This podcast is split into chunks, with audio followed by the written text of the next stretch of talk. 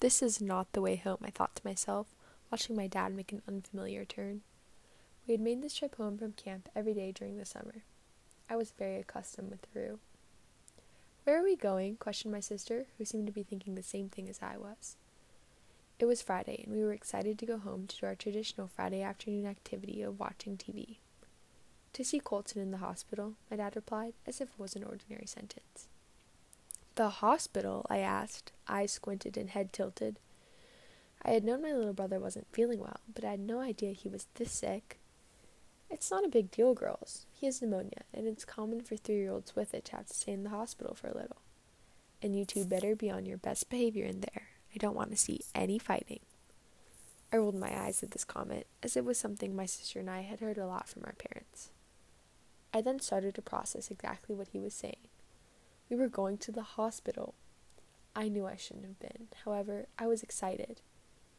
The last time we had been to the hospital was when Colton was born, so our most recent memories there were much better than most people's.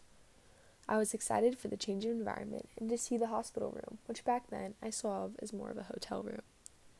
Once we had arrived, my sister and I opened the car doors quickly and made our way towards the entrance. We raced each other past the front desk and through the halls, following our dad to the room where our brother would be. Everything was a competition between the two of us, this being no different. But when we walked into the room, all the fun had stopped. "We must be in the wrong room," I thought to myself when first seeing the young boy in the bed. His face was a balloon, and his body was swollen all over.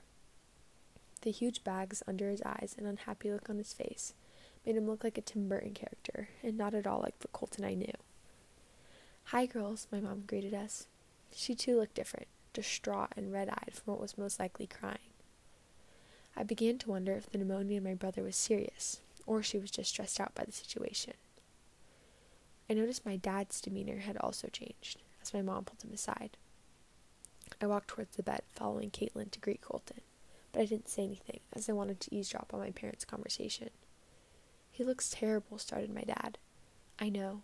He's completely bloated and acting so unlike himself," my mom replied. Then, to a great coincidence, the doctor walked in. "Excuse me, Mister and Missus Martin. There has been a bit of disarray." My eyes widened and breath stopped. I wasn't sure what he was going to say next, but I unconsciously moved closer in anticipation.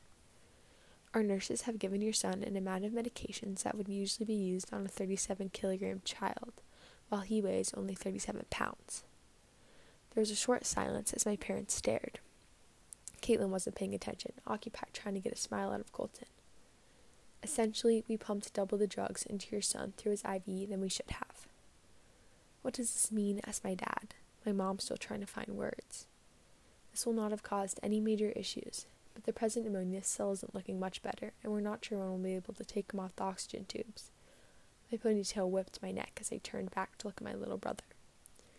I hadn't even noticed all of the machines that were hooked up to him and the needles inside his little arms. I saw all the numbers and charts tracking his various levels, and found some comfort in seeing the machine tracking his heartbeat, which looked to be steady. I was now much more concerned and began to think the worst. What if he w- really was really sick? What if he couldn't survive this?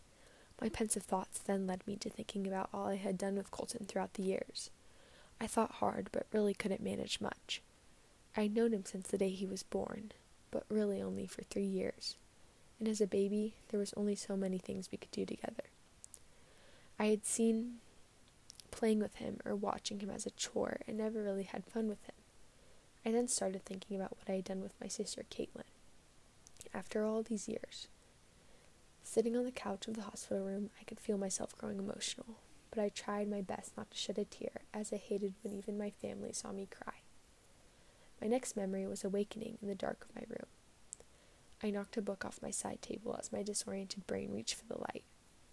When it turned on, I saw a note laying there, written on a piece of paper. It read, "You fell asleep in the hospital room, and I carried you to the car and inside.